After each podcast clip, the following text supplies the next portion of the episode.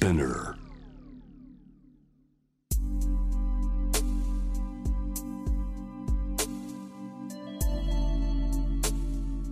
眠らない街六本木。高層ビルの一室に現れる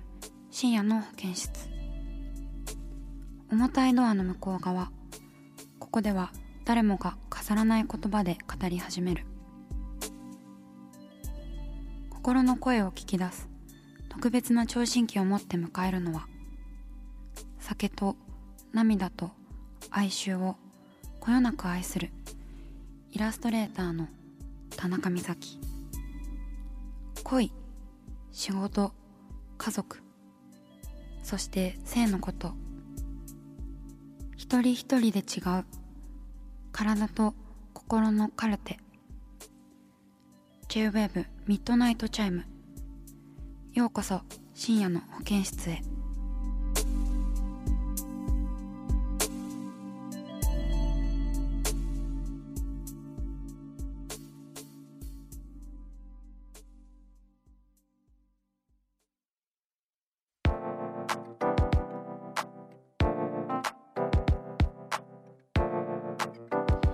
田中美咲がお送りしています。深夜の保健室ミッドナイトチャイム。最初のメールです。ラジオネーム柿の種のピーナッツさん。25歳会社員の方です。美咲さんは親しい方の口癖が気になったことはありますか？私の彼氏は語尾を何々的なで終わらせることが多くそれに若干ストレスを感じています。お付き合いを始めた頃はそんなに頻繁に言っていなかったと思うので誰かの口癖が移ったのかなと推測しているのですが当の本人は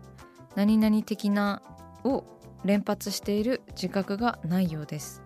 私が慣れるべきなのでしょうかとのことで柿の種のピーナッツさんメッセージありがとうございます。ねえありますよね口癖ってね。なんかしかも本人あんまり気づいてないですよね。でそうですね。若干ストレスを感じているということでちょっとわかるけどね何々的なって言われるとイラッとするみたいな。イラッとする口癖ってありますよね。私はね口癖が自覚している口癖が「なんとかっつって」って言っちゃうんですよね「何々っつって」って言言ってしまうのが結構口癖でしてこの「つって」っていう口癖っていうのは結構ね何々的なと似た効力を持つというか何でしょうね自分の意見感っていうのを薄める役割があると思うんですよ。なんか〇〇的なとかなんちゃってみたいなものってこう言葉の意味をこうストレートに伝えすぎないっていう効果があると思うんですよね。だから自信のない時とかに結構私はいやこう思うんだよねつってみたいな感じで言ってしまうことがあの結構あります。だから彼の何々的なも多分心理的に意味があってなんか必要で多分その口癖を言っている場合もあると思うんですよね。そう。だからそれが本当ただの口癖なのかそれがないと喋れないっていうぐらいの大事な口癖なのかっていうのは本人にしかわからないからね私のつっては結構なんか無意識に言っちゃうしでも裏側にはそういう自分の自信のなさみたいなのも現れて恥ずかしいななんていうふうに思ってるんですけれどもそうですね。自覚が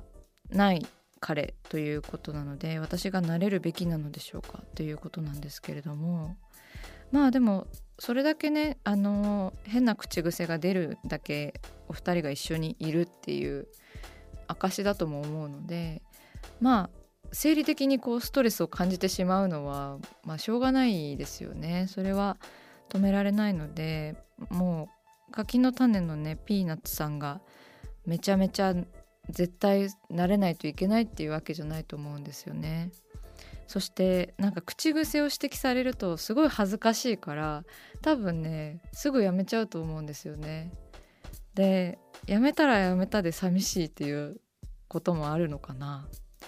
あとあれですよねやっぱり一緒にいると口癖とか喋り方ってすごい似てくることがありますよね。私もパートナーとか同居人の染谷さんとね一緒にラジオやったりとかするとなんかその時にしかできない話し方をしてる時があると思うんですよね多分やっぱり染谷さんと話してるとねなんかそういう風になってしまうしなんか口癖っていうのはこういろんな自分がいるっていうことでもあると思うんですよね。まあなんか何が嫌なのかなって何にストレスを感じているのかなっていうのを柿の種のピーナッツさんの中でもうちょっとこう考えてみてもいいかもしれないですね。こう何々的なで終わらされることによってこうなんかはぐらかされているようななんかこう会話が冗談になっちゃったりとか真剣な会話でも冗談みたいになっちゃうのが嫌なのかとかなんかこう単純に言い方があんまり好きじゃないとかねなんかなんで嫌なのかちょっともうちょっと考えてみてもいいかもね。で本人に言う本人に言うべきなのかな？なんかねでも言ったら多分す恥ずかしくってすぐ「あそんな的なって言ってた?」みたいな感じで結構気にすると思うのでまあやめてもらうにはこうちょっと指摘してみるっていうのはすごい効果的だと思いますけどね。うんねでも話し方って本当人それぞれありますよね。で自分でも変わっていくものだしなんか私の話し方も多分聞いている皆さんどう思ってるんだろうね。気になってきた。私も結構なんか特徴がない方ではないと思うのであとラジオって変にやっぱり気をつけて話してるから普段の会話よりも。だからその変さがねあと自分の声がこうヘッドホンで、はい、聞きながら喋っているのでそれもまたラジオ的話し方にはなってると思うんですけれども皆さん聞き心地どうですかね？一応今んとここう話し方や声や口癖の苦情は入っておりません。こちらには。はい。ねなんかそういう苦情はあんまり入れてほしくないけど。美咲さんってこれが口癖ですよねみたいなのも私はね言ってもらうとすごい恥ずかしいけど嬉しい。聞いてもらえてるんだっていう風に思えて嬉しい方なので私の口癖があったら是非あのメッセージで指摘してほしいです。うん、柿の種のピーナッツさんメッセージありがとうございました。続いてのメールです、えー、ラジオネームエンさん。22歳大阪の方です。私には付き合って2年ほどになる恋人がいます。今でも仲のいい友人であり恋人でありという感じなのです。恋人だから何でも話せるというのがお互いにあるのですが私が知っている女友達のことをやたら可愛いと褒めたり時折その女友達のことを話題に出してきたりとにかくそれが嫌で何度か嫌だと意思表示の意味を込めて注意のようなものはしたのですが改善する余地も見られずどうしたものかと日々悶々としています。傍から見ると趣味も異性としてのタイプも彼女の方が彼に合っている気がして自己嫌悪に陥ってしまいます。私を褒めろ可愛いと言え芸能人以外の女の子に鼻の下を伸ばすなと心の内に秘めてきた思いをここに書かせていただきます。美咲さんならこういった場合どのように対処されますか？とのことです。エンさんメッセージありがとうございます。いやどのように対処しましょう？これは。どうですかね。嫌ですよね。私もすっごい嫌だなこれ。嫌だな。あの私の恋愛のタイプは結構好きになると一途でこう愛情深くてすごい憎愛が憎しみにすごい変わるタイプなので なんかこれ結構さそり座の占いに書いてあることが多いんですけど愛情が深いけどその分憎しみも強いというあのことを書かれていて、まあ、確かにそういう面はあるなと思って私もあのパートナーにねこういうことを言われたら結構何よって思ってしまうと思います。うん、なんかその自分の女友達のことをそういう目で見られなんか見ているっていうのってなんか生々しくて嫌ですよね。だしなんかその友達に失礼だろうっていうなんか気持ちもちょっとありますよね。まあそういう可愛いって思ったりとか、まあ、話題に出すのとかは別にいいんですけど可愛いのはね事実だろうしでもなんかそれをさエンさんに言うのはデリカシーっていうかなんか思いやりがただ単にないって感じですよね。うんうん私を褒めろ可愛いと言えっていうねエンさんがそのメッセージにね書いてくださったんですけどそそういうことはなんか日常的にそういうことはあんまり言ってくれてないのかなっていうふうに思ってしまいますよね。うんいや私に言ってくれよって感じですよね。で本当付き合って2年とかで仲のいい友人であり恋人でありっていう感じってすごい素敵だけどやっぱり付き合いが長いとどんどんこう鈍感になっていくっていうかこう関係性がね変わってきますよね。その関係性が変わること自体っていうのはいいことも悪いこともどっちもあるなっていうふうにはあの思っていて私も何度かねそういう長く付き合うパートナーとの関係性の変化っていうものは経験がすごいいいこともあるし悪いこともどちらも経験があるんですけれどもやっぱりねでも親しき中にも礼儀ありですよ。うん、これは昔から言われてきてますけどまあ友達にもパートナーにもそれはあの注意していくべきだと思いますよ。そうだからあのでもね嫌だっていう意思表示を込めて注意のようなものはしたということをエンさんはおっしゃっていますね。うんどのように対処されますかっていうことなんですけれども私はやっぱりこんこんとこれはただのジェラシーではなくあのただ単にあなたが思いやりのない人間だと私は失望していますっていう風にこんこんと説明すると思う。なんだろうねやきもち焼いちゃって可愛いなみたいな方向性にいかないようにもうちょっと座ってくださいみたいなあの最近ね私の女友達のことをこう可愛いと話題に出してきたりとかが目立つと思うんですけれども私は何度か嫌だと意思表示してきましたよね。でもあなたはやめないですよね。それどうしてなんですかって。私がどういう気持ちになるか想像したことがありますかっていうふうにコンコンと こう詰めていく。別に謝ってほしいとかじゃないんです。あのこれからその行為をやめていただきたいということなんですよね。みたいな感じであのあなたがしていることはこれだけ重いことなのよっていうことを自覚させるっていうことをするかな私だったら。うん結構カロリーのいることだと思う。それそのそういう話し合いはどちらも。そう。でもそれはやっぱりねこれからも関係性を続けていきたいという意味で私は言ってるんだという。気持ちを胸にあの2人が仲のいい友人であり恋人でありという関係をどう2人で続けていくかっていう話し合いの中の一つということで話し合ってくださいステッカーをこちらもお送りしましょうかね。うん、うん、エンさんにはあのコンコンとそういう風に話し合いを促すように美咲さんが言ってましたからと あの言ってもらっていいんで。はい。是非ねなんかうまく自分の気持ちが伝わるといいですね。はい。エンさんメッセージありがとうございました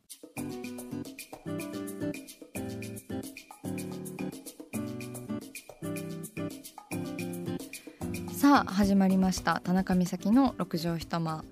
大勢の目に触れたものから人知れずこっそり楽しまれたものまで。イラストレーター田中美咲の作品を作者自ら紹介していくコーナーです。今夜もこの時間は番組スタッフと一緒にお送りします。よろしくお願いします。よろしくお願いします。こんばんは。こんばんは。はいそれでは田中先生今夜の一枚は？雪女濁りですはい、そうなんです。裏飯屋。裏飯屋。なのか？これは？はい。あのー、こう結構好評でシリーズにしてもらっている山口県にあるあの大峰酒造という酒蔵さんがありましてそこから出てる日本酒ですね。雪女濁り。であのーいつかな最初に書いたのは多分23年前だと思うんですけどその時に「雪女」というあのシリーズで私が雪女のイラストを描いてそれが瓶に印刷されていますね。があのお酒の味も相まってねほんとずっと好評の,、あのごご好評いただいているお酒となっておりましてあのですねこちらは冬限定の濁り酒となっております。はい、前回に続いてお酒の話ですね。あそうですね。ね。確かに。やっぱり冬はなんかお酒飲んで暖かくなりたくなるうん。季節なのかな。なんか夏も同じようなこと言ってるような気がしますけれども 私は。はい、でも今回の雪女濁りはどんなイラストなんでしょうか？最初の雪女はまあ雪女ってだけだったんですけど濁りをつけてまたあのー再販したいとのことだったので、うん。あのー本当はねちょっと時間があれば書き下ろしもしたかったんですけど違う向きとかでうん。雪女を。でもちょっとね今回あの私が忙しくってっていうの理由もあってでも何か変化はつけたいなということで以前あった雪女のイラストにですね雪傘を合成しまして ちょっと帽子をかぶっております。はい。あの濁りって聞いてやっぱり雪が深くなったんだなと雪深くなったということで今年のななんか冬はねすごい寒くなりそうだっていうのもあの他方から聞きますのでちょうどいいやと思って雪傘だけ書いて合成させていただきました。であとねあの飲食店で結構仕入れてくださるお店もあったりとかして。うん。それがねすごい嬉しいんですよね。こう和食屋さんで雪女が出てくるみたいなシチュエーションがあるんですよ、はい。まあそれだけ本当あのこだわりのある和食屋さんとかで使われお店のメニューとして使われるぐらい本当に美味しくこだわりを持って作られたお酒ででなんか私のイラストと一緒にこうこのお酒を大峰酒造さんが作ってくださったんですよね。こう濁り酒を作るんだけど美咲さん何かイメージしたラベルを作ってくれませんかっていう最初のご依頼だったので「雪女でどうですか?」みたいな「ぴったりだね」っていう風になって私もねお酒を試飲しながら「ぴったりですね」みたいな感じで あの山口県の酒造に直接あの取材させてもらいながら考えたものでしてだからそのよりこうイラストと商品のリンクが高いというか、うん。本当に雪女っていうものがぴったりの味というかなんか結構ねこうフルーティーかつ微発泡でなんなんか濁り酒なのに結構すっきりとしていてでもちょっと甘いみたいななんかいろんな顔が見れるっていうか、うん。なんかそういうこうミステリアス感もあってなんか大好きだけどつかめないみたいなこうそれこそ雪のようななんか女性像が浮かぶようなお酒になっているのでこう見て楽しい飲んで美味しいみたいなのをこう自分の仕事で実現できてとっても嬉しい思い出に残るお仕事であのずっと好評でシリーズ化してもらってるのでどんどんあのこれからも書き下ろしとか雪女グッズとかもねあの作れたらいいなと思っておりますので。いいですね雪女グッズ。はい、前の雪女ではおちょことかあのいろいろ作らせてもらったんですけどね。またなんかいろいろ大峰酒造さんとできればいいなと思っております。ここでちょっとアピールさせていただきました。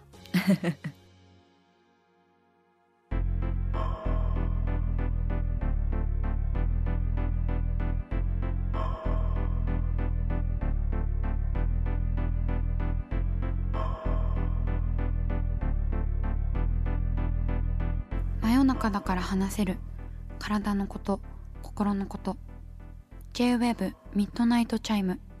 公式サイトとインスタグラムは24時間オープンしています。あなたの悩み番組へのメッセージお寄せください。来週もイラストレーターの田中美咲が深夜の保健室でお待ちしています。